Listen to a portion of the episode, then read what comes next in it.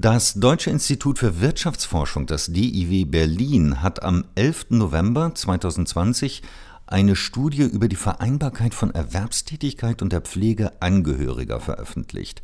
Über die Ergebnisse der Studie spreche ich nun mit Björn Fischer, Doktorand in der Abteilung Staat am DIW Berlin und Mitautor der Studie. Herr Fischer, werden Pflegebedürftige eher zu Hause oder eher stationär in Pflegeeinrichtungen betreut? In Deutschland werden die meisten der 3,7 Millionen Empfängerinnen von Leistungen der Pflegeversicherung in ihrer eigenen Wohnung gepflegt. Nur ungefähr 800.000 Empfängerinnen von Leistungen der Pflegeversicherung, das sind ungefähr 22 Prozent, lebten zum Beispiel 2017 dauerhaft in Alten- und Pflegeheimen. Der Rest lebt zum großen Teil zu Hause. Das ist natürlich auch immer sehr stark von dem Pflegegrad bzw. der Schwere der Pflegeabhängigkeit abhängig. Wie viele der Pflegenden sind noch berufstätig und wie viele bereits in Rente? Es ist so, dass ungefähr 30 Prozent der Pflegenden, also wir haben ungefähr 4,3 Millionen Personen in Deutschland, die Angehörige und Freunde pflegen. Davon sind ungefähr 30 Prozent in Rente. Es teilt sich dann ungefähr so auf, dass bei Männern noch ungefähr 44 Prozent Vollzeit arbeiten. Bei Frauen sind es eher 19 Prozent in Vollzeit, ungefähr 24 Prozent in Teilzeit bei den Frauen. Das ist aber hier sehr wichtig äh, zu beachten, dass die Anteile der Pflegenden anders sich verhalten als die Anteil der Pflegestunden. Man sieht dabei, dass dann ungefähr 40 bis 50 Prozent der Pflegestunden von Verrenteten geleistet werden. Wer trägt denn die Hauptlast an der informellen Pflege zu Hause? Frauen oder Männer?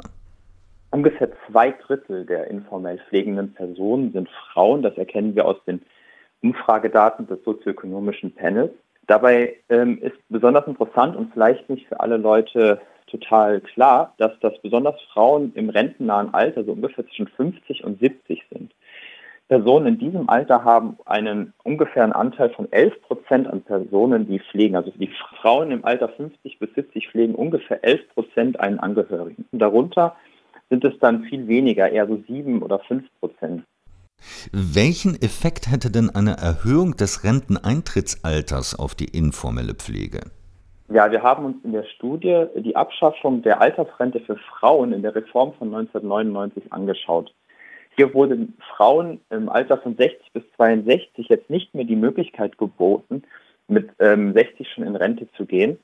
Und daher hat diese Gruppe eine Reduktion ihrer Pflegetätigkeit aufgezeigt. Wir können also sehen, dass diese Rentenreform, diese Erhöhung des Rentenalters, vor allem die Erhöhung des Frühverrentungsalters für Frauen, die Pflegetätigkeit reduziert hat.